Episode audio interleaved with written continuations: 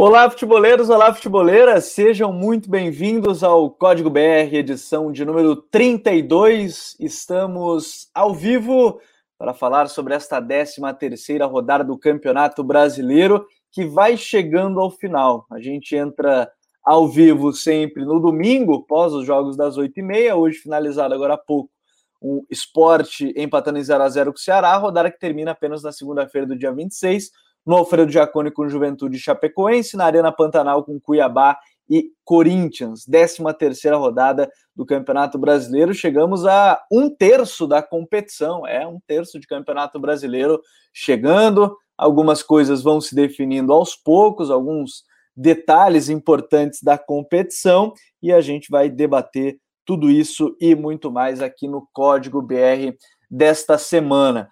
Já é hora de conectar todo mundo para depois a gente trazer o que está acontecendo na tabela, como está a classificação, os resultados da rodada. E lembrando, eu sei que você deve estar tá ouvindo, inclusive, enquanto acompanha os Jogos Olímpicos de Tóquio 2020, que estão acontecendo em 2021, na madrugada. Então você pode estar ouvindo na manhã, tarde, noite, Madrugada Brasileira ou nos acompanhando diretamente ao vivo. Se você quiser saber sobre algum jogo específico, vai na descrição do vídeo aqui no YouTube ou vai na descrição do episódio nos, nos agregadores de podcast e você vai na minutagem ali do jogo que você quer ouvir de maneira específica.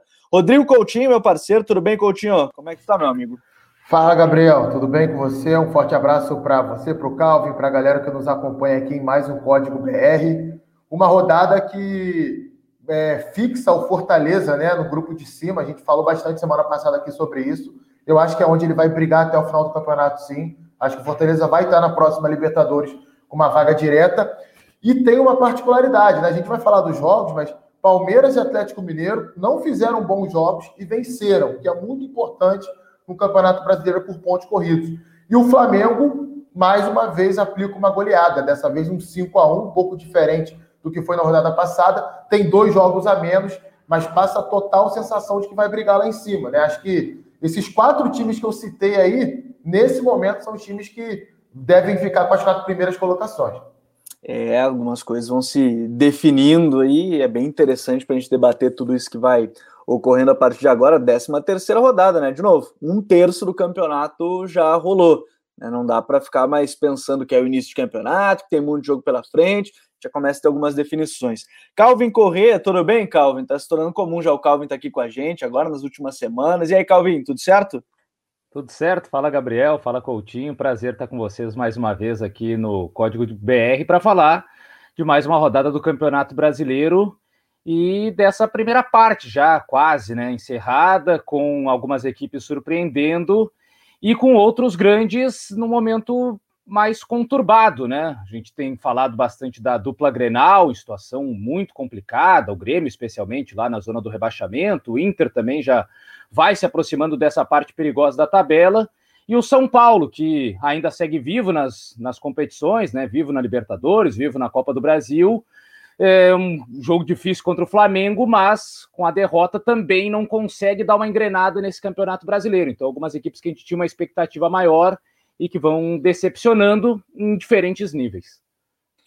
É, e dentro dessa ideia, vale destacar Campeonato Brasileiro, que chega nessa 13 terceira rodada, com Grêmio 1, América Mineiro 1, aí tivemos também Palmeiras 1, Fluminense 0, no domingo Atlético Mineiro 3 a 0 no Bahia, Fortaleza 1 a 0 no Red Bull Bragantino, Flamengo vencendo o São Paulo pelo placar de 5 a 1, além de Atlético Goianiense 1 Santos 0, jogo na Vila Belmiro, o Atlético Paranaense que venceu o Inter pelo placar de 2 a 1 e terminou agora há pouco Esporte Ceará 0 a 0 No G4 do campeonato, Palmeiras 31 pontos, Atlético Mineiro 28, Fortaleza 27, Bragantino 24. Aí fecham o G6 Atlético Paranaense com 23, Flamengo 21. Na zona de Sul-Americano, o Ceará tem 19, Atlético Goianiense 18, Bahia e Fluminense tem 17, Santos 16 e Corinthians 14. Aí naquela zona do limbo, né, nem classifica, nem é rebaixado, tem o Inter com 14, Juventude 13, Cuiabá 12, Sport 11. E aí lá na zona do rebaixamento, nesse momento, São Paulo 11, América Mineiro 10, Grêmio 7, Chapecoense 4, algumas equipes com alguns jogos a menos. Não poderia ser diferente, senhores, começar falando sobre talvez o jogo que muita gente esperava. São dois jogos que muita gente esperava, imagino, né, que não são, por exemplo, ah, que você espera o jogo do seu time, mas que geravam uma expectativa, talvez essa seja a melhor palavra. que é Flamengo e São Paulo. Vitória do Flamengo pelo placar de 5 a 1 de virada, jogo que chamou bastante atenção.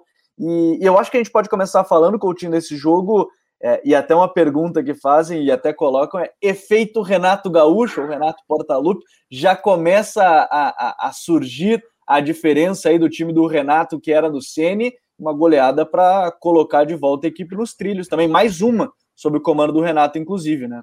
Não, com certeza. Assim, eu acho que ainda não, né? Claro que dá para perceber algumas coisas diferentes que ele tem feito. Por exemplo, fixou um pouco mais o Bruno Henrique pela esquerda, algo que o Ceni chegou a fazer em alguns momentos também.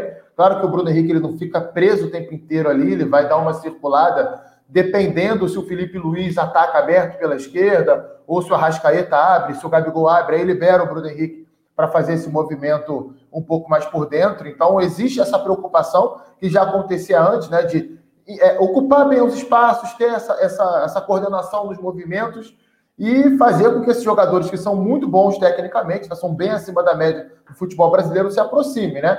Hoje, mais um grande jogo do Arrascaeta, o Bruno Henrique talvez tenha ofuscado o Arrascaeta, mas o Arrascaeta está jogando muita bola desde que voltou na Copa América, não teve ainda nenhuma atuação mediana, todas as atuações acima da média, algumas delas muito boas, deu assistência para gol, se não me engano, duas assistências para gol hoje, participou ativamente de vários lances da partida. Enfim, um jogaço do Uruguai. Ele está jogando agora por trás do Gabigol mesmo ali, né? como meia central, um pouquinho mais fixo, é, nessa sequência de jogos iniciais com o Renato Gaúcho. Para responder aí o Hassang, né, essa pergunta aí no nosso chat, eu acho que é o seguinte: é, o, o, o, talvez aquilo que o Renato tenha trago ao time do Flamengo seja muito mais em ambiente. Por que, que eu falo talvez? Porque eu não estou lá dentro do clube. É difícil falar, cravar isso. Né? Eu, sinceramente, desconfio muito dessa história técnico A gere bem grupo. Até porque o Renato teve problema de relacionamento do Grêmio com alguns jogadores também. Técnico B gere mal grupo. O Rogério Ceni se dava muito bem com o grupo de jogadores do Fortaleza. É claro que são jogadores diferentes, né? O vestiário do Flamengo é um vestiário de muito mais peso. Você tem lá Felipe Luiz, Diego Alves, Diego, Gabigol, Bruno Henrique, enfim, os caras que são questionadores, que são vencedores, que estão na história do clube. E é claro que isso vai acontecer com todos os treinadores. Com o próprio Jorge Jesus isso aconteceu. Né? Há pouco tempo até vazou uma história do Gerson, uma discussão que o Gerson teve com o Jorge Jesus, né? De do Jorge Jesus não gostou da forma que o Gerson questionou algo, e aí ficaram alguns dias sem se falar, e depois fizeram as pazes. Vai acontecer com o Renato também de agora em diante, e é saber como é que ele vai é, administrar esses egos e fazer com que o time não perca a organização. Esse é o principal. O Renato ele não pegou terra arrasada do Rogério Senna. Ele vai implementar algumas ideias dele, a marca dele no time, e tem toda razão em fazer isso, mas havia sim ali um coletivo bem organizado e que passava por um momento de baixa, ele chega, recupera a moral desse grupo e o time um pouco mais solto, um pouco não, bem mais solto dentro de campo. O jogo de hoje foi estranho, Gabriel. Quem vê o jogo até os 15 do segundo tempo e para de ver o jogo, vamos supor que você vê o jogo na sua casa, faltou luz na sua casa. Quando você liga a TV lá no último minuto, é 5 a 1 Flamengo. Será que eu estou vendo o mesmo jogo? Será que o placar está errado? Porque até o momento do gol, de empate do Flamengo, o São Paulo era um pouco superior em campo. É o São Paulo que fez um bom jogo até aquele momento, marcando muito forte, agressivo com a bola, aproveitando o espaço nas costas da defesa do Flamengo, que voltou a acontecer nessa partida. Então, não, não acho que seja algo para o São Paulo também fazer um drama. É claro que perder de 5 a 1 ninguém gosta de perder, não é normal isso acontecer, principalmente pelo abalo psicológico que aconteceu depois do gol de empate do Flamengo. E aí o Bruno Henrique atropelou, né? Foi um atrás do outro, já vinha jogando bem antes, encontrou os espaços, aproveitou essa queda psicológica do time do São Paulo. Michael entrou muito bem, o Renato mexeu bem no time hoje, é bom que se diga isso. É, o Everton Ribeiro não vinha jogando bem, o Michel entrou, deu mais agressividade pelo lado direito do Flamengo, preocupou um pouco mais o Wellington ali naquele setor, mexeu com os encaixes de marcação. E um jogo que, até aquele momento, estava muito pautado nesse tipo de marcação do São Paulo. Pressionava a saída do Flamengo, às vezes forçava uma ligação direta, ganhava a segunda bola e acelerava. Às vezes a ligação direta vinha do São Paulo, e aí o São Paulo ganhava a segunda bola e acelerava. Depois o Flamengo se compactou, se reorganizou. O jogo teve algumas mudanças ali de cenário ao longo do tempo, até esse gol de empate do Bruno Henrique. A partir dali, amigo, o Flamengo atropelou, e é bom que se diga, Flamengo em nenhum momento é, entrou mole em campo, né? Em alguns momentos esse time do Flamengo teve esse comportamento. Não, concentrado o tempo inteiro, intenso. O que vinha acontecendo antes era muito mais mérito do São Paulo do que demérito do Flamengo. Mas foi um bom jogo. E eu acho que é legal a gente pegar esse ponto, o Calvin, porque ao mesmo tempo que o Flamengo a partir do momento que faz o gol, ele começa e atropela, como diz ali o, o, Coutinho, o Bruno Henrique fazendo seus gols, e vem essa, essa virada. O São Paulo, depois de fazer o, o gol, ele meio que sofre, né? Ele, ele meio que é, parece aquela coisa de dar um baque, e aí o time também desanda. É, é o lado oposto do que foi o Flamengo, né? Pois é, e foi um jogo interessante até porque teve, especialmente ali no primeiro tempo, vários momentos até de trocação, né? De um time chegar na área e finalizar e o outro no lance seguinte responder. Tanto que o São Paulo até teve uma grande oportunidade, talvez a primeira grande oportunidade do jogo que foi com o Vitor Bueno. Uma ótima jogada do Marquinhos, né? Já tinha ido bem na Libertadores no meio de semana contra o Racing, se entendido bem com o Rigoni. De novo, deu um passe açucarado para o Vitor Bueno, que acabou parando no Diego Alves. E a gente geralmente, até quando a gente vai fazer análises pré-jogo, a gente foca muito nessa dinâmica da bola rolando, do que, que, pode acontecer, de quem pode desequilibrar. Mas o jogo acaba virando muito nos escanteios, porque o São Paulo abre o placar na cobrança escanteio do Nestor, que está lá o Gustavo Henrique marcando individual com a Arboleda e o, o equatoriano leva melhor. E depois o Flamengo também, né? Tem, claro, o segundo gol, um golaço, um chutaço de longa distância do, do Bruno Henrique, mas tem ali a bola parada com a Rascaeta na batida rápida para o Bruno Henrique desviar, tem o cabeceio do Bruno Henrique na primeira trave, depois a jogada trabalhada também com o Rodrigo Caio na segunda trave para desviar para o meio para o Gustavo Henrique completar. Então, o jogo acaba sendo decidido muito nas bolas paradas, embora não tenha sido só isso. O jogo com bola rolando na dinâmica também foi bem interessante, mas o São Paulo realmente sentiu, e ainda mais nessa bola aérea que começou a entrar o tempo todo com diferentes jogadores, mas especialmente com o Bruno Henrique se destacando, ficou complicado para o São Paulo depois segurar esse time que tem muita qualidade individual do Flamengo. É, o Flamengo organizado e, e com essa qualidade individual é algo que, enfim, precisa se colocar em, em pauta e o São Paulo acabou sendo punido né, nesse sentido. Agora, é, eu vou até seguir contigo, Calvin, porque a gente fala também, né? Primeiro fala dessa questão aí, esse São Paulo e Flamengo, e o São Paulo, nesse momento na tabela, inclusive, é o 17, né? Tá na zona de abaixamento. Quem imagino que já tinha ligado o sinal de alerta, mas acho que tem que ligar ainda mais nesse momento é o Grêmio, né? Porque fez mais um jogo bem abaixo né, um jogo ali, o um empate 1 a 1 contra o América. É bem verdade que perdeu alguns gols né, na partida, né, perdeu ali com o Ricardinho, perdeu outra chance com o Alisson, mas não dá para dizer que o Grêmio teve uma boa atuação contra o América. É uma atuação que fez o gol cedo e depois começou a se fechar, fez o teste com três zagueiros. Um jogo que liga ainda mais esse sinal de alerta para o Grêmio. É, é, bem verdade, tem dois jogos a menos, né? São 11 jogos, mas o campeonato está rolando e hoje já não são mais, não é apenas uma vitória que tira o time, por exemplo, do Z4, né, Calvin? E um Grêmio com novidades, né? O Filipão lançando um sistema de três zagueiros, curiosamente, quando não tinha os dois melhores, né? Sem Jeromel e sem Kahneman. E aí ele vai lá e lança o sistema com três zagueiros, com o Paulo Miranda tendo que ser o zagueiro da sobra, que já é um zagueiro que é, a torcida já tem pegado no pé, já há algum tempo e comprometido em alguns lances. Uh, na temporada passada, na final da Copa do Brasil, foi muito mal contra o Palmeiras. E aí com os garotos, né? Com o Juan e o Rodrigues, o Juan se destacando mais, sendo zagueiro da direita, mas liberdade para os alas, né? Então Guilherme Guedes ganha uma primeira oportunidade, até faz o gol, mas depois no segundo tempo sente, sai do jogo. O Wanderson foi muito bem, foi uma grande partida do Wanderson como ala direita é, sempre carregando, conduzindo os contra-ataques, em alguns momentos até aparecendo pelo meio para armar jogadas. Foi importante a participação dele.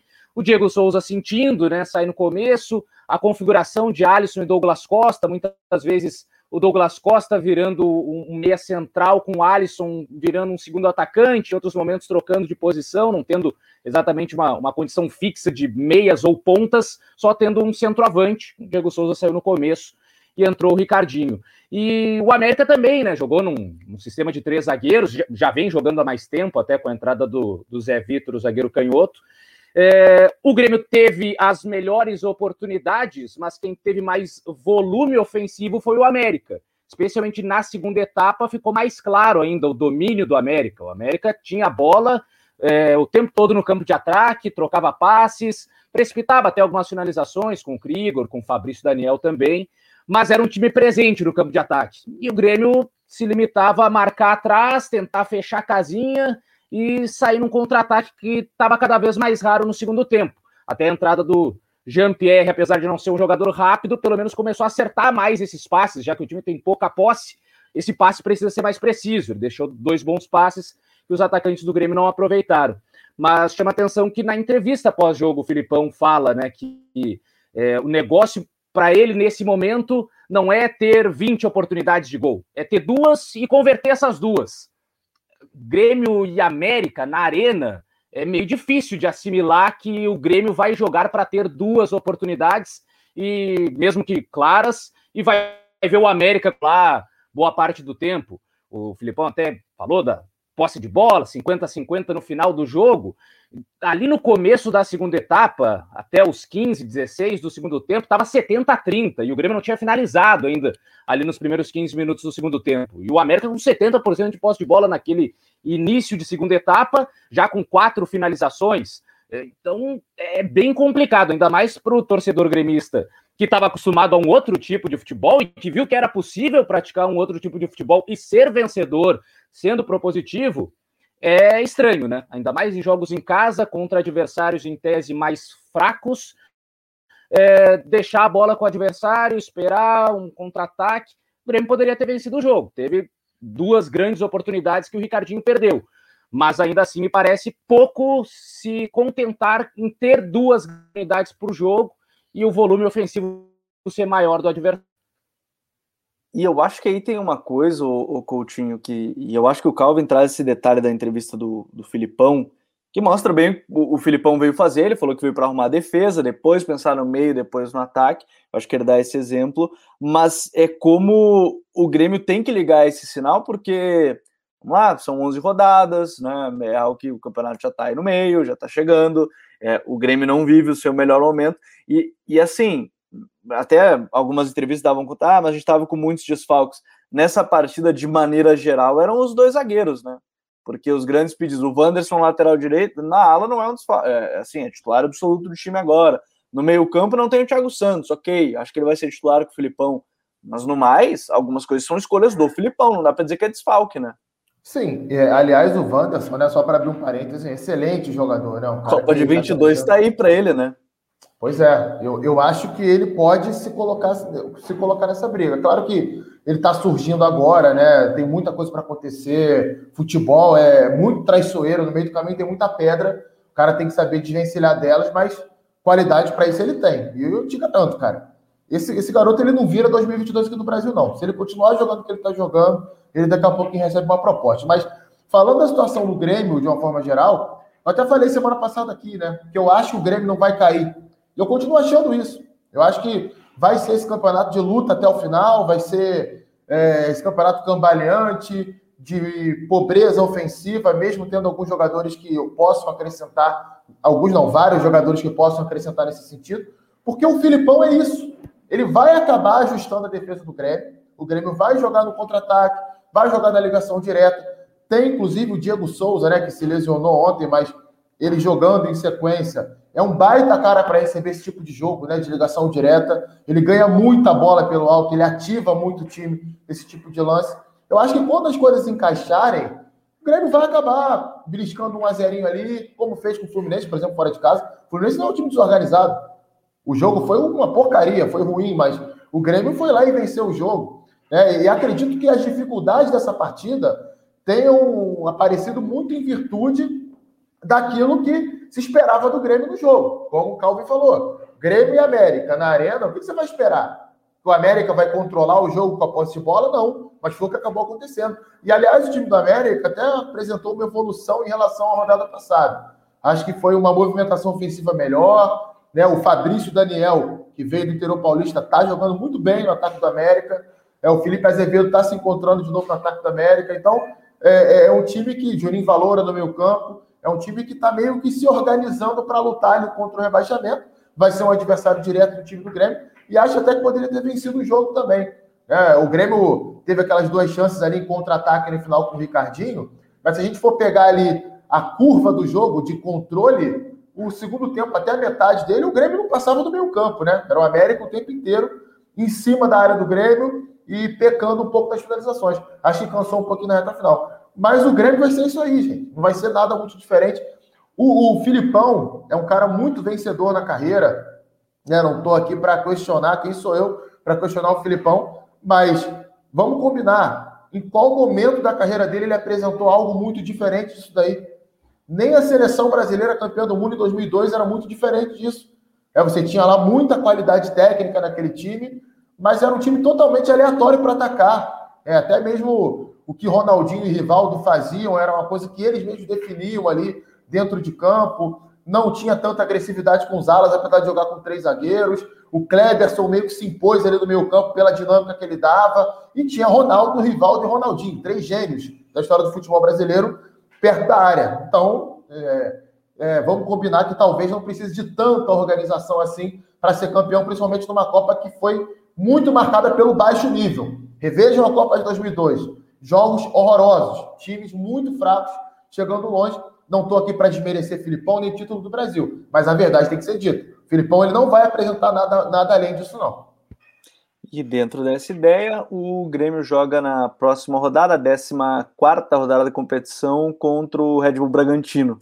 Né, no sábado, no, na Bia Bichedi, a equipe do América Mineiro joga contra o Atlético Goianiense no Antônio Ascioli. Agora, outro jogo que a gente precisa falar, e, e assim, a gente está falando de uma equipe que começa a se mostrar cada vez mais postulante, o Calvin é o Palmeiras. Né, a equipe do, do, do Abel Ferreira ela chega a nove vitórias seguidas na temporada, sete no brasileiro, se coloca de vez nessa briga que a gente até imaginava no início, né, brigando por título, mas agora, de fato, assume, já, já estava na liderança, se mantém na liderança e tem sido cada vez mais difícil bater o time do Abel. E o que mais impressiona é que, mesmo quando não joga tão bem, ainda assim dá um jeito de vencer, né?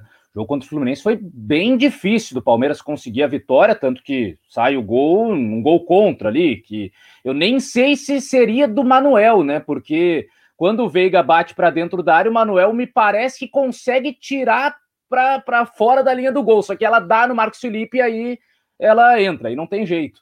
Então, muito azar também do, do, do Manuel ali no, na jogada. E o Palmeiras conseguiu aquele resultado magro, né? O, Fluminense teve uma grande chance de abrir o placar logo no começo, uma jogada muito bem trabalhada, de toques rápidos, de infiltração do Gabriel Teixeira, e ali poderia ter mudado o cenário do jogo. Né? O, o Fluminense não consegue marcar aquele gol, ah, o, o lance que é tirado em cima da linha, e isso dá uma estabilidade para o Palmeiras ficar no jogo, ficar tranquilo. Não foi uma grande partida do Gustavo Scarpa, que vinha num bom momento. O próprio Rafael Veiga também teve um grande jogo, mas pelo menos participou do lance do gol. É, só que é um Palmeiras sim, com muita qualidade, né? Aí, ah, no meio do jogo, tá ganhando de 1 a 0 vamos poupar o Scarpa, que tem uma grande sequência de jogos, embora agora o Palmeiras até não jogue no meio de semana, porque já foi eliminado da Copa do Brasil. Entra o Dudu. Pô, é, né? Daqui a pouco vai voltar o Rony. Aí vai ter a dúvida Wesley ou Rony. Então, imagina, o Rony hoje não é um titular absoluto, Dudu ainda está entrando aos poucos, o Luiz Adriano nem sabe se vai recuperar a posição, porque o Daverson oferece muito do jogo direto, da marcação sob pressão no, no adversário na saída de bola. É, os volantes também variam o tempo todo, né? O Zé Rafael está cada vez melhor, cada vez entendendo mais aquela posição, jogado com Danilo, mas ora entra o Patrick de Paula. É, o Felipe Melo varia agora, está até jogando mais na zaga junto com tá o sem o Gabriel Gomes. Menino, né? Tá sem o Gabriel Menino. O Renan já está se adaptando à lateral esquerda novamente, enquanto o Jorge não chega. Baita reforço do Palmeiras, né? Sai o Vinha, mas chega o Jorge. É, então é um time muito equilibrado, né? que tem nesse momento Scarpa e Veiga como os principais jogadores, mas for pensar na temporada passada, o grande nome, o nome decisivo foi o Rony. Então, é, e tem o Dudu ainda que quando pegar é, o ritmo de novo, foi melhor jogador de Campeonato Brasileiro em 2018. Então é realmente uma equipe muito qualificada, é uma equipe que pode produzir mais, poderia produzir mais do que fez contra o Fluminense, já fez em alguns outros jogos, né, na própria o próprio jogo do meio de semana da Libertadores, a gente viu um Palmeiras propositivo, que atacou, que pressionou o adversário, que não deixou a Católica jogar por nenhum momento e fez uma grande partida. Então, varia até em termos de atuações, mas é sempre um time bem equilibrado e é um time que, nesse campeonato brasileiro até o momento, está conseguindo vencer jogos, ainda que nem sempre jogue o suficiente para encher os olhos. E isso é uma grande marca de equipes que vão tentar brigar pelo título. Essa regularidade e essa capacidade de conseguir vitórias mesmo sem jogar tão bem. Essa é até uma marca do, do, próprio Abel, né, Coutinho, do próprio Abel Feira, que é, são times extremamente competitivos e, e talvez esse jogo contra o, contra o Flu tenha sido isso. Mas se a gente olhar o outro lado, acho que o Calvin também trouxe um, um, algo interessante, porque o Fluminense criou, né? É, é, a gente costuma olhar o, o, lance do gol perdido ali que, a, que, que o zagueiro tira em cima da linha, é um gol que certamente estaria rodando o vinheta, porque foi uma jogada muito bem trabalhada do Fluminense. E, e o time do Fluminense é, teve um momento de queda na temporada, retomou, tá voltando, e, e, são esses pequenos lances que acabam atrapalhando. Mas assim, o time do Fluminense criou, né? Dá pra gente colocar assim, o Fluminense em vários momentos conseguiu criar alguma coisa na partida, né? Sim, assim, eu até acho que justiça por justiça, o resultado foi injusto. Né? O Fluminense ele foi melhor que o Palmeiras no primeiro tempo. É, foi um primeiro tempo muito truncado, muita marcação. Mas o que, que fez a diferença no meu modo de ver o jogo? É, a qualidade do Fred em comparação ao Davidson, porque o Palmeiras fez uma opção de tentar jogar com bola mais no chão, até se movimentava bem, né? Você viu que o time estava organizado. Mas quando a bola chegava no Davidson, num espaço curto para trabalhar, para escorar, ele errava muito, ele errou muita jogada assim no primeiro tempo. E quando acontecia pelo lado do Fluminense, era o contrário, né? O Fred tem muito mais qualidade, ele sabe jogar de costas, ele tem técnica, ele é um jogador muito melhor tecnicamente do que o próprio Davidson. E aí começa o segundo tempo, logo no início, o Egídio, né, que é um jogador sujeito a chuvas e trovoados, todo mundo sabe, erra daquele jeito ali. E aí o Palmeiras acaba saindo na frente. Na sequência, o que dá a sensação, né, que o Palmeiras está melhor do jogo é que o Palmeiras cria duas ou três oportunidades ali em contra-ataque na sequência, poderia até ter feito o segundo gol, mas nos últimos 15 minutos só dá Fluminense de novo. É o Iago Felipe finalizando dentro da área, é o Kaique finalizando dentro da área com perigo também. Então, acho que assim, o resultado foi injusto. O Palmeiras não fez um bom jogo. É, concordo com o Calvin, até cheguei a falar sobre isso na abertura do programa, né? É importante vencer, é importante se mostrar eficiente, né? A qualidade técnica do elenco proporciona isso, mas precisa jogar um pouquinho mais. Não estou dizendo aqui que o Palmeiras está jogando em sequência de jogos a mesma bola que a gente criticou lá no início do campeonato, não, nas primeiras rodadas. O Palmeiras melhorou, o Palmeiras vem jogando bem nas últimas partidas. Mas esse jogo teve uma queda. Vamos observar nas próximas rodadas como é que vai, a coisa vai, vai, vai acabar fluindo.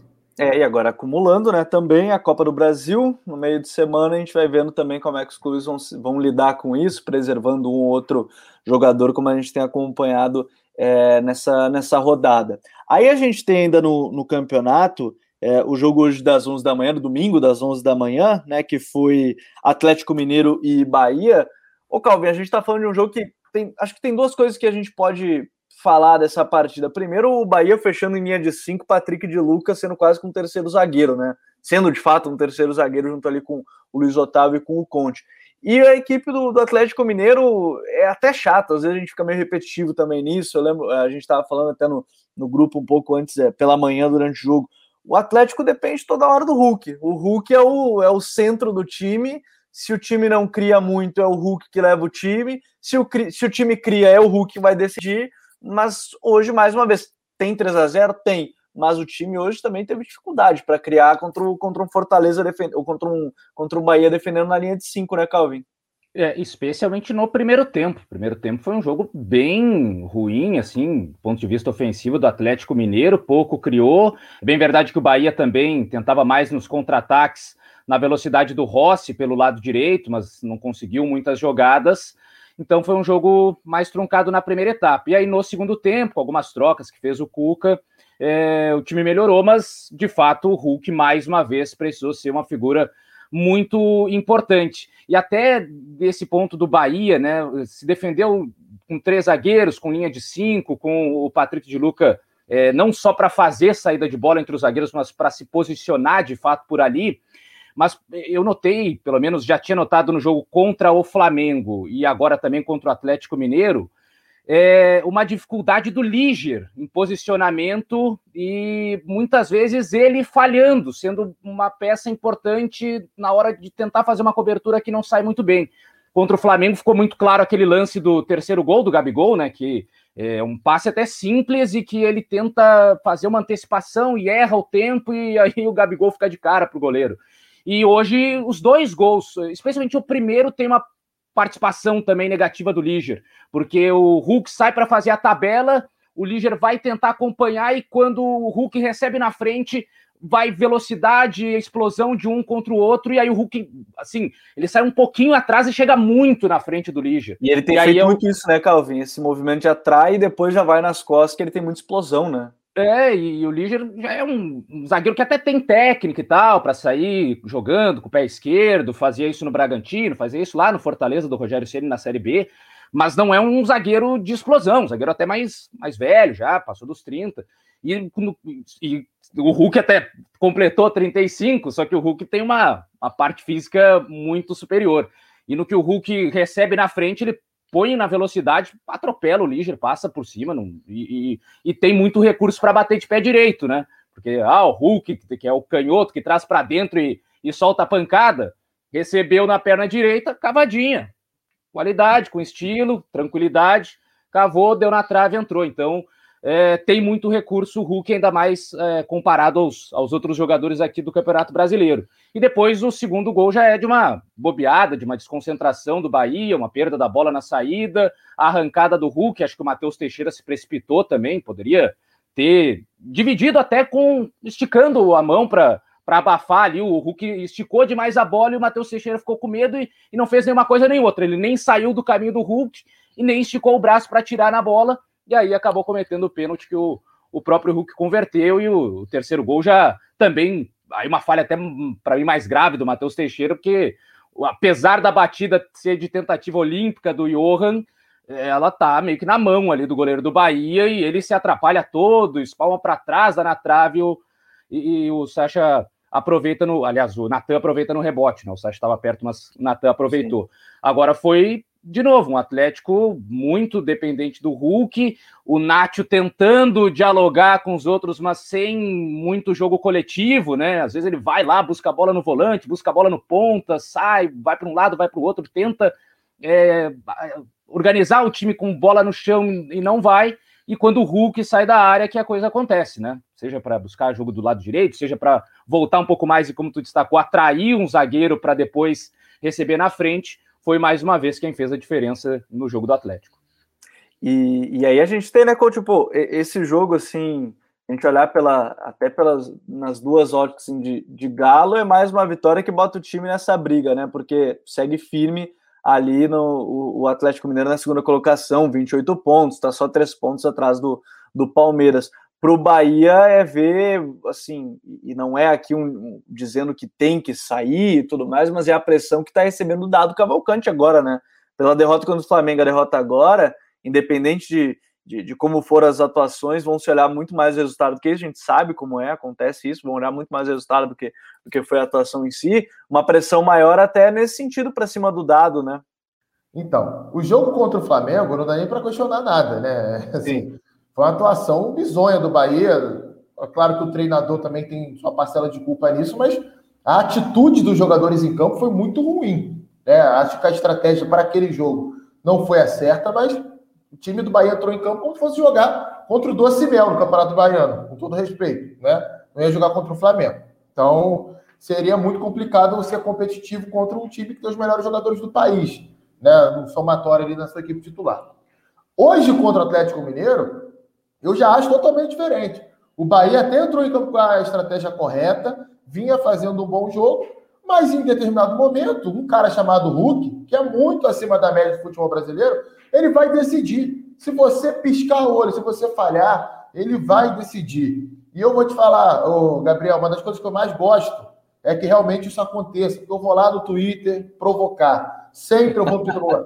Porque uma das coisas que eu mais ouvi na minha vida e menos concordei foi esse Hulk é um perna de pau, não joga nada. E aí você vai ver o cara jogar a Champions League, o Campeonato Português, o Campeonato Russo, que não são ligas do primeiro escalão do mundo, mas a Champions League é, e o cara tá arrebentando todo final de semana. O cara tá sobrando com a camisa do Porto, tem clube inglês atrás dele, tem clube alemão atrás dele, mas ele é ruim, né? Para o brasileiro que só, só vê a seleção brasileira ali na Copa do Mundo, o Hulk não presta, não joga nada. E hoje estão até pedindo ele na seleção, né? Que é até curioso isso. Sete Sim. anos depois, como no passe de mágica, né? O Hulk ficou melhor e estão pedindo ele agora na seleção brasileira. Mas enfim, é, ele faz muita diferença. É um jogador. E, e o que é mais curioso disso tudo é o seguinte: não dá para descartar o Atlético Mineiro da disputa do título.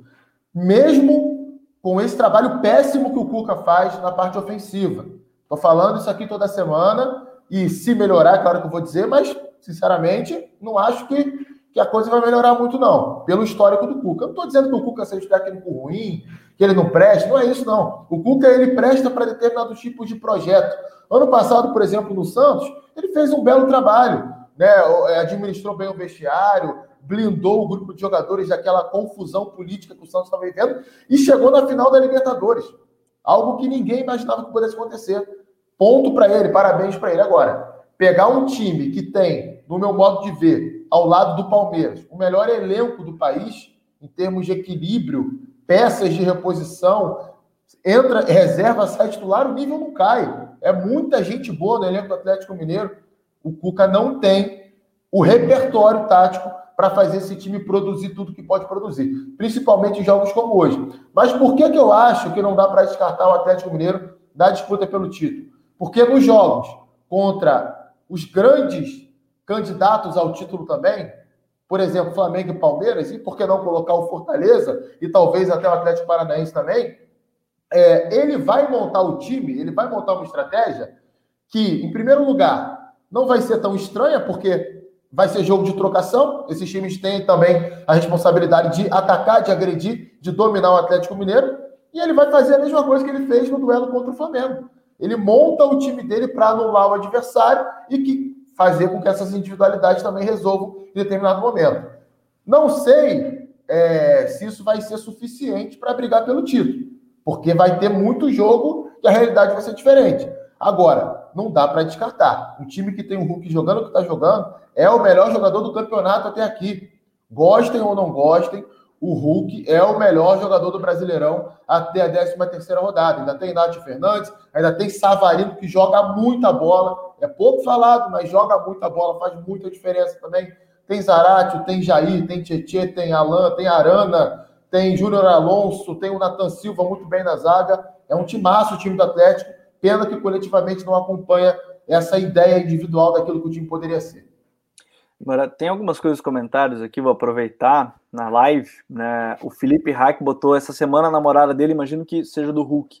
Postou um vídeo dele dentro de uma câmera hiperbárica. Até fui pesquisar exatamente o que era uma câmera hiperbárica. É um equipamento médico fechado, resistente à pressão, que provoca um aumento de quantidade de oxigênio transportada pelo sangue sendo indicado para tratamentos como acidente de mergulho, intoxicações respiratórias, traumas, infecções, feridas de difícil cicatrização, no caso para recuperação física, nesse caso do Hulk. E o Cuca falou sobre isso, né? Que o Hulk é melhor jogando. O Hulk completou acho que 21 jogos seguidos, é, começando a partida pelo, pelo Atlético Mineiro e chamou atenção, porque ele não foi preservado em, em nenhum momento.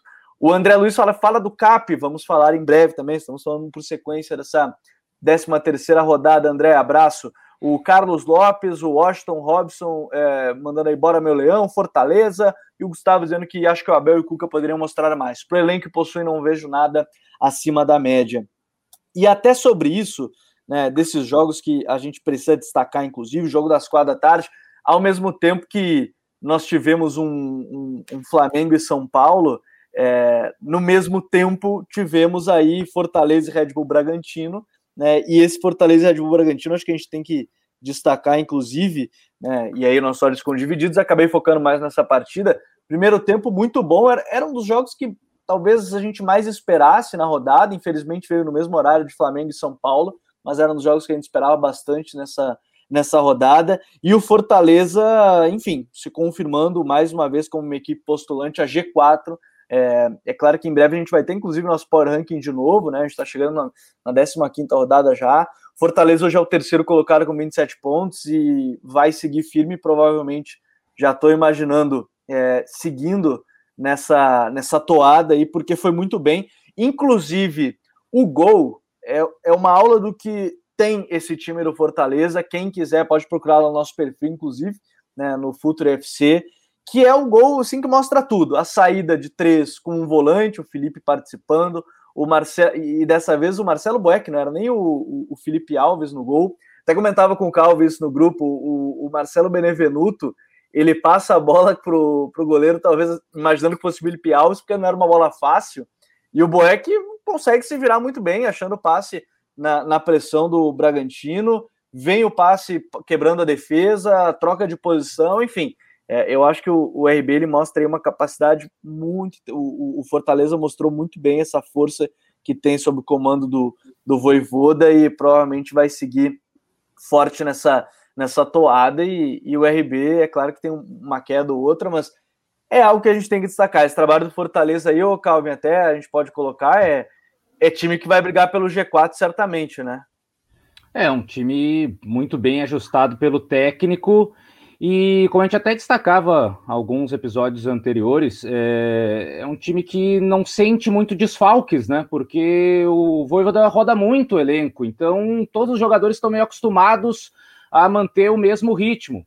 Então, hoje, por exemplo, não teve o Felipe Alves. O Boeck não vem jogando com tanta frequência. E o passe que ele dá nesse início de lance é um passe que poderia o Felipe Alves muito bem executar, e talvez o Boeck nem tenha é, é, tanto essa capacidade, mas mostrou muito recurso, porque o, o Benevenuto recua para o pé esquerdo dele, e aí eu não sei se de fato ele pensou automaticamente assim: ah, meu goleiro é canhoto, e deu uma bola no pé esquerdo, só que o Boeck é destro, e, e aí para não bater de perna esquerda e ficar torto, ele dá quase que de três dedos para que a bola chegue Entre no os Felipe. dois marcadores do Red é, né? Entre o, o, o centroavante e o Prachedes, que estava ali tentando pressionar e sai perfeito para o Felipe, que faz o giro e inicia toda a jogada. Aí a troca de posição do, do Torres com o Pikachu, aí o, o, o Torres, que é o atacante, está na ponta, e o Pikachu, que é o ala, está por dentro, e isso confunde a marcação do, do Bragantino e termina a jogada com o Pikachu dando o passe de cabeça e o, o Robson marcando. É, e, por exemplo, não teve o Tite. O Tite vinha sendo uma das figuras importantes desse início de campeonato do Fortaleza. Jogou o Jussa, que é um volante de origem, jogando é, na, na, zaga pelo lado zagueiro, esquerdo. Zagueiro tinha só o Benevenuto, né? É. O Tinga que é lateral e o Jussa que era volante. Tinga e, e, e. Depois até entrou. Acho que foi o jogo em que o Voivoda, até pelo time muito ofensivo, fez mais substituições defensivas. Colocou um Jackson depois no, no segundo tempo, é, tirou o Matheus Vargas, botou mais um volante, aí mas ajustou o time da mesma maneira. É que o time estava tão exposto, assim, pelo menos com tantos jogadores de características mais ofensivas, que era até natural é, no segundo tempo algumas trocas um pouco mais conservadoras. Mas é um time que não sente desfalques. Não teve David, o Torres foi bem. É, daqui a pouco não tem o Felipe, joga o Ronald, vai bem, ou não tem o Ederson, já jogou com o Felipe e Ronald, daqui a pouco o Jussa volta para o meio de campo. É, então é um time realmente que sente poucos desfalques, porque o Voivoda roda bastante o elenco. É, e aí assim, aqui na nossa cultura, muitos acreditam que o, o, técnico tem que firmar 11 titulares e se não tiver nenhuma suspensão ou lesão, são esses 11 até morrer, né? Até alguém pedir para sair, até alguém se lesionar e parar três meses. E o Voivoda às vezes faz trocas porque quer, porque acha que num jogo a zaga do adversário vai jogar adiantada, então tem que jogar com caras de velocidade, como Robson e David. Ah, no outro jogo a defesa vai jogar mais atrás, precisa de um cara mais de área, joga o Wellington Paulista. Mas o David fez dois gols no último jogo, por que, que agora nesse ele tá no banco? Porque é uma escolha do treinador, é da parte física, a parte de característica do adversário. Então acho que esse é um ponto importante que faz o Voivoda no Fortaleza que tem o respaldo da direção do, do, Fortaleza, que não se encontra em muitas direções de times maiores, assim como torcida, como própria pressão da imprensa, e com isso o Voivoda tem uma estabilidade maior para fazer esse tipo de, de futebol, esse tipo de mudança de mecânica, do chamado rodízio ou algo parecido, e deixa um Fortaleza muito equilibrado, que quando ele perde um jogador ou outro, como perdeu, não tinha Tite, não tinha Felipe Alves, não tinha David, e o time jogou uma bola redonda contra um forte adversário que é o Bragantino. É, e eu acho que isso é muito legal da gente destacar, porque mostra que não basta ter essa. É, e aí é mais para clube em si a coragem de dar essa liberdade, não ter uma pressão desnecessária em cima, ah, não escalou o 11 titular, nossa, ele não tem um 11 titular, ah, ele está inventando jogador fora de posição. A gente está vendo aí que, que funciona é, muito bem nessa equipe do, do Fortaleza, que inclusive, se você quiser aí acompanhar um pouco mais, entender um pouco mais do projeto. Eu, o Coutinho, o Jonathan e o Alexandre Mota, lá do, do Diário do Nordeste, a gente falou um pouco mais como aconteceu e esse, esse dia a dia do Voivoda, que é um cara que está imerso também na, no Leão do Pice, nessa, nessa ideia, acho que acho que é muito legal, do PC, é muito legal, muito legal aí mostrando essa, essa ideia. Bom, é, deixa eu aproveitar, mandar um abraço para o Matheus Batista, disse que é a primeira vez que ele está acompanhando, já vai se inscrever aqui no canal, está acompanhando, então agradecer. Se você não é inscrito, está acompanhando também, eu peço para você se inscrever aqui no canal, que a gente posta vídeos nas segundas, nas terças, quintas e sextas, além da nossa live aqui todo domingo com o código BR. O Edson Meira ainda bota na ponta da tabela, tem os dois melhores elencos, mas com trabalhos regulares, e depois Fortaleza por mérito do treinador. Em seguida, RB e CAP com bons elencos, trabalhos consistentes de seus técnicos.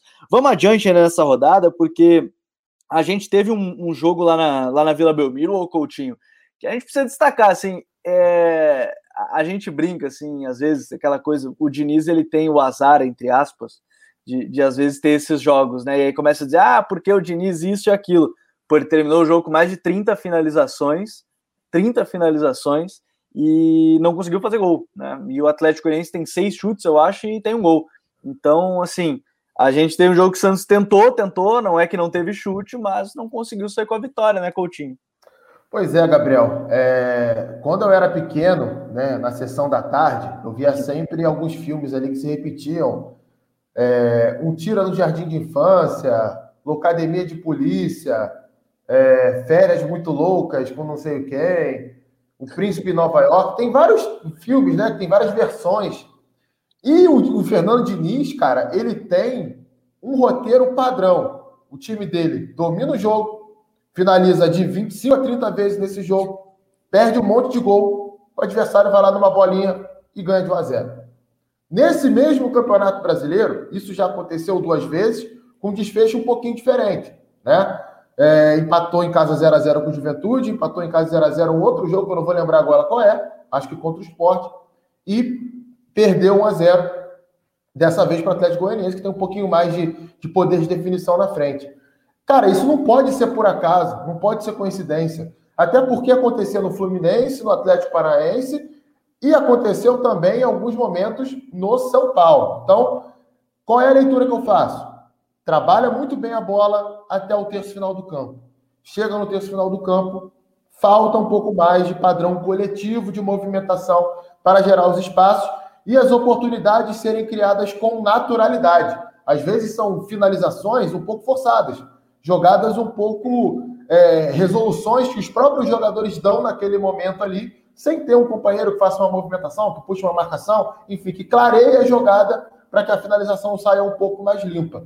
É, e tem problema de transição defensiva. Hoje mesmo, o gol que o Santos leva é um gol de pênalti. Mas a jogada que origina o pênalti o, é um lance que o, o, Santos marca por encaixe e perseguição do setor, né? O jogador ele vai perseguindo dentro do setor. O Zé Roberto faz o pivô, o Kaique sai do Zé Roberto. Qual era a do, a, a do Luiz Felipe? Faz a diagonal para fazer a cobertura do Kaique. O passe do Zé Roberto entra entre o Luiz Felipe e o Madison. Não é a culpa do Luiz Felipe. O Luiz Felipe está fazendo a cobertura do Kaique. Quem tem que fazer a cobertura do Luiz Felipe é o Madison. Ou então, o Jean Mota, que estava marcando o Gabriel Baralhas, que sofre o pênalti, acompanha o, o, o volante do Atlético Goianiense que está da jogada. Nenhuma coisa nem outra aconteceu, sai o pênalti e o Diniz cobra o Luiz Felipe na beira do campo. Ou seja, eu fico na dúvida se o Diniz ele domina exatamente os conceitos defensivos. Porque o time dele, os times dele sofrem bastante com essa questão quando são superados nessa marcação mais alta ou quando tem que fazer uma boa transição defensiva. É, o Santos poderia ter empatado o jogo, perdeu pressão ali nos últimos 20 minutos, né? É, teve até um gol anulado, bem anulado do o Carlos Sanches. Acho que isso afetou bastante o psicológico do Santos. E o Atlético Goianiense até quase fez o segundo gol em contra-ataques ali no final. É um resultado um pouco injusto? É. O Santos poderia ter empatado. Mas chama atenção. É um cenário que, se repete, repete, repete, repete. Tá parecendo aqueles filmes de sessão da tarde que a gente via lá atrás. Eu estava até conferindo a escalação ao, ao, longo da partida. Acho que teve um momento que tinha um zagueiro de origem e seis atacantes, dois meio campistas, e estava tentando de, de, todas as formas aí é, fazer o seu gol. O Santos acabou com 1 a 0 para a equipe do Atlético Goianiense. Lá na, lá na Arena da Baixada, o Calvin, a gente teve um outro jogo que foi bem interessante. Sim. O, o Atlético Paranaense venceu o Inter por 2 a 1 e, e, é claro que a gente fala assim, o primeiro tempo, por exemplo, o, o Atlético foi muito mais dominante. Né? O segundo talvez tenha tido um pouco mais é, de, de, chances para o lado do Internacional. Até agora estou tentando entender, que nem eu falei algumas rodadas, eu não tinha entendido o que, que o Iago Maidana fez no pênalti, que ele.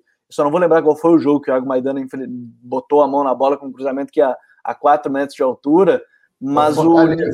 É, contra o Fortaleza. O Nicolas hoje fez um pênalti que eu também não entendi até agora. Ele meteu a mão na bola dentro da área por algum motivo, que ele caiu. Aquela coisa que você cai, você vai marcar, você acha que vão marcar a falta, você agarra a bola. Mas enfim, é, o, o Atlético Paranaense fez uma, uma atuação sólida. O, o Antônio Oliveira deu entrevista, falou dizendo que não tem como manter o ritmo 90 minutos. O time depois fechou com aquela linha de 5 que a gente já viu em alguns momentos, tem até vídeo no canal sobre isso, né, aqui no YouTube. É, um jogo que teve. O que, que te pareceu, Calvin? Porque o Inter, num, num, primeiro tempo, foi bem abaixo, mas no segundo conseguiu criar, mas não conseguiu empatar. O que, que te pareceu essa partida aí, Calvin?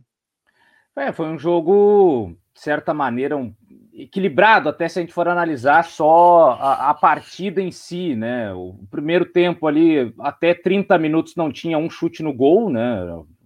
Chances pouquíssimas, assim, um chute do Caio Vidal na rede pelo lado de fora, uma finalização do Terãs de fora da área com um certo perigo, mas passou do lado do gol, então não tinha muita coisa. E aí, é, de repente, numa saída de bola errada do Inter, o Maurício vem se apresentar, recebe um passe do, do Bruno Mendes, ele vai tentar inverter a jogada e, e pega muito mal na bola e, e dá de presente para o ataque do Atlético Paranaense. E aí o Terãs está de costa para o gol e mesmo assim o Cuesta se afoba ali, tenta dar um bote é, de maneira meio, meio afobada mesmo e, e, comete a falta, e da falta saiu o gol de abertura do placar, né? O gol de falta do Terãs, já vinha buscando esse gol de falta, né? Um cara que bate muito bem na bola, é, que vem sendo um destaque do Atlético Paranaense já é, nesse campeonato brasileiro é, bate do lado do, do, lado do goleiro, né? Em vez de ser por cima da barreira, ele bate no canto que estava posicionado o Daniel. Então fiquei com a impressão de, de uma pequena falha também é, do goleiro do Inter. É, e aí, claro, até tem aquele lance ali que gerou muita discussão de, de arbitragem ali, porque o Inter chega a empatar o, o, o jogo com o Caio Vidal, mas aí tem uma discussão de falta na origem do lance lá atrás do Heitor em cima do Vitinho, que é marcado, e aí, é, minutos depois, o Inter sofre o segundo gol. Né, uma jogada é, pelo lado esquerdo do Vitinho com o Nicolas, e o Cuesta corta mal. Cuesta que, para mim, vem falhando já há bastante tempo, mas como está muito tempo no Inter e vinha jogando ao lado de garotos nas últimas, né, nos, nos últimos jogos e na última temporada como um todo, é, sempre se creditou mais culpa aos parceiros do que propriamente ao Cuesta, né? Então, em vários momentos ali que o Inter sofria um gol e tinha uma participação do Cuesta, a culpa era do Bruno Fux, ou era do Zé Gabriel, ou do Lucas Ribeiro. É, o único que conseguia se salvar era o Moledo, né? Tendo Moledo e Cuesta dada. Aí a culpa é do Cuesta, porque o Moledo é o, o Moledão, né? Mas é, de resto, sempre a culpa ia para algum companheiro. E o Bruno Mendes chegou há pouco e tem feito partidas seguras. Só que o Cuesta, mais uma vez, foi mal. E dessa vez comprometendo diretamente o resultado. Até no jogo anterior contra o Olímpia, que foi um 0 a 0 que o Inter perdeu nos pênaltis na Libertadores, o Cuesta cometeu uma falha também grave num lance do Délis Gonzalez. Ele vai dar um carrinho e deixa a bola mais de presente ainda para o jogador do, do Olímpia. Mas enfim, nesse jogo contra o Atlético Paranaense, falhas do, do Cuesta comprometeram o resultado.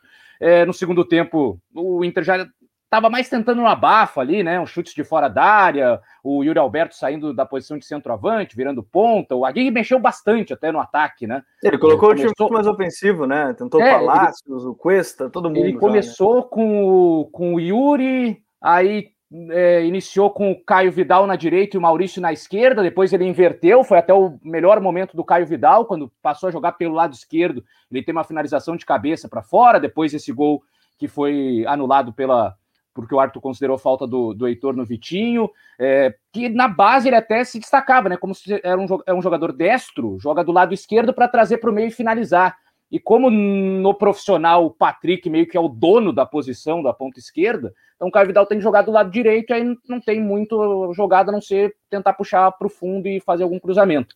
É, mas teve um bom destaque o Caio Vidal jogando pela ponta esquerda. Mas aí depois alguém mexeu bastante. Trouxe o Yuri Alberto para a ponta direita, botou o Galhardo centroavante, botou o Palácios até em alguns momentos como 10, né, que é uma, uma posição que eu acho que ele até pode render mais do que como um ponta.